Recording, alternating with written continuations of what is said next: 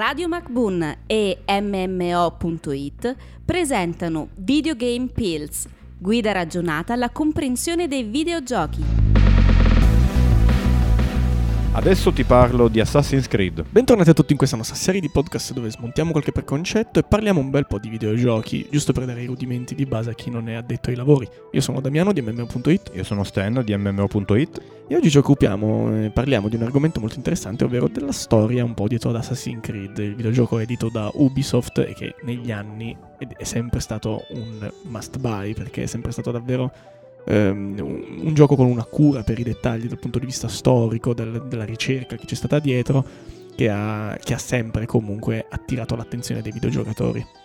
Esatto, dall'inizio il, il, titolo si è contraddistinto per delle caratteristiche stealth, dove il nostro personaggio era chiamato a muoversi all'interno di, di ambienti cercando di uccidere gli avversari senza destare sospetti, senza eh, farsi vedere. E soprattutto un altro elemento che ha sempre caratterizzato la serie la, la capacità di, di, muoversi negli ambienti anche verticalmente arrampicandosi su palazzi strutture e il famosissimo salto della fede che poi ci, ci portava a lanciarci dalle, dalle, vette più alte in cesti di, di paglia o robe del genere per poter eh, esplorare mappe via via sempre più grandi poi all'interno de, di questo franchise. E come dicevi tu, nel, col passare degli anni Assassin's Creed si è anche contraddistinto per una cura maniacale nel, nella caratterizzazione degli ambienti. Ad esempio, adesso mi viene in mente, pensando a uno degli ultimi, dove abbiamo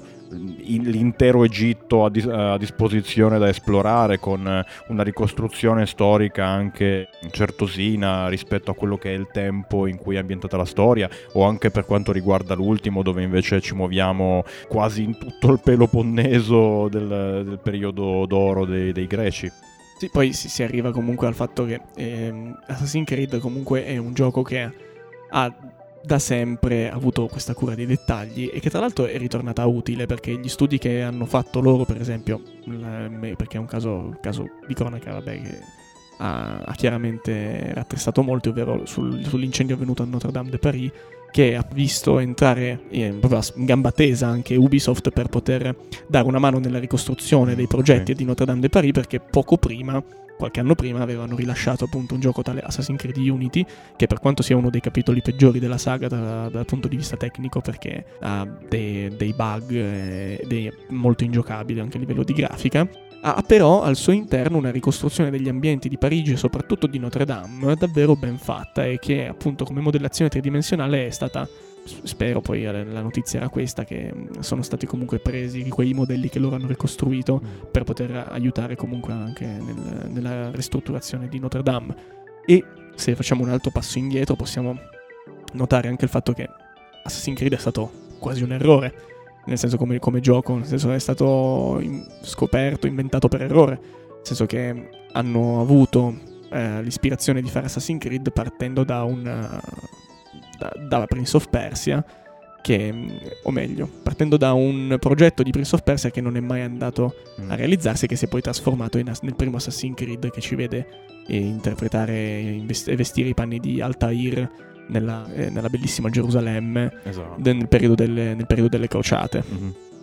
È importante poi anche fare un riferimento al fatto che la saga col tempo è, è cambiata, come abbiamo detto anche per Resident Evil nella, nella scorsa pillola, perché se i primi Assassin's Creed erano titoli puramente action, col tempo gli sviluppatori hanno inserito anche per giustificare una sempre più grande mappa, cose da fare, nuove missioni e quant'altro, elementi ruolistici sempre maggiori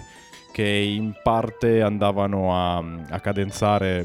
maggiormente il gioco rendendolo, rendendolo, forzatamente anche più lungo, ma anche per voler dare una, una, maggiore profondità in termini di stile di combattimento, se vogliamo. Sì, che è stile di combattimento che ha sempre comunque contraddistinto la saga di Assassin's Creed per essere particolarmente dinamico, ecco, non, non per essere un combattimento molto statico come era invece nel, nel primo Assassin's Creed. Sì. E che poi negli anni comunque è andato sempre più smussandosi ed è riuscito sempre a essere molto particolare, molto, molto di intrattenimento. Noi comunque ricordiamo anche il fatto che anche il buon Assassin's Creed ha ricevuto un adattamento cinematografico inter- con il protagonista interpretato da Michael Fassbender, un film che non si può dire esattamente un capolavoro, anzi non è, non è nulla di che, però è comunque molto, molto interessante e se volete ritornare appunto alla pillola dove parliamo degli adattamenti cinematografici dei videogiochi è sempre disponibile.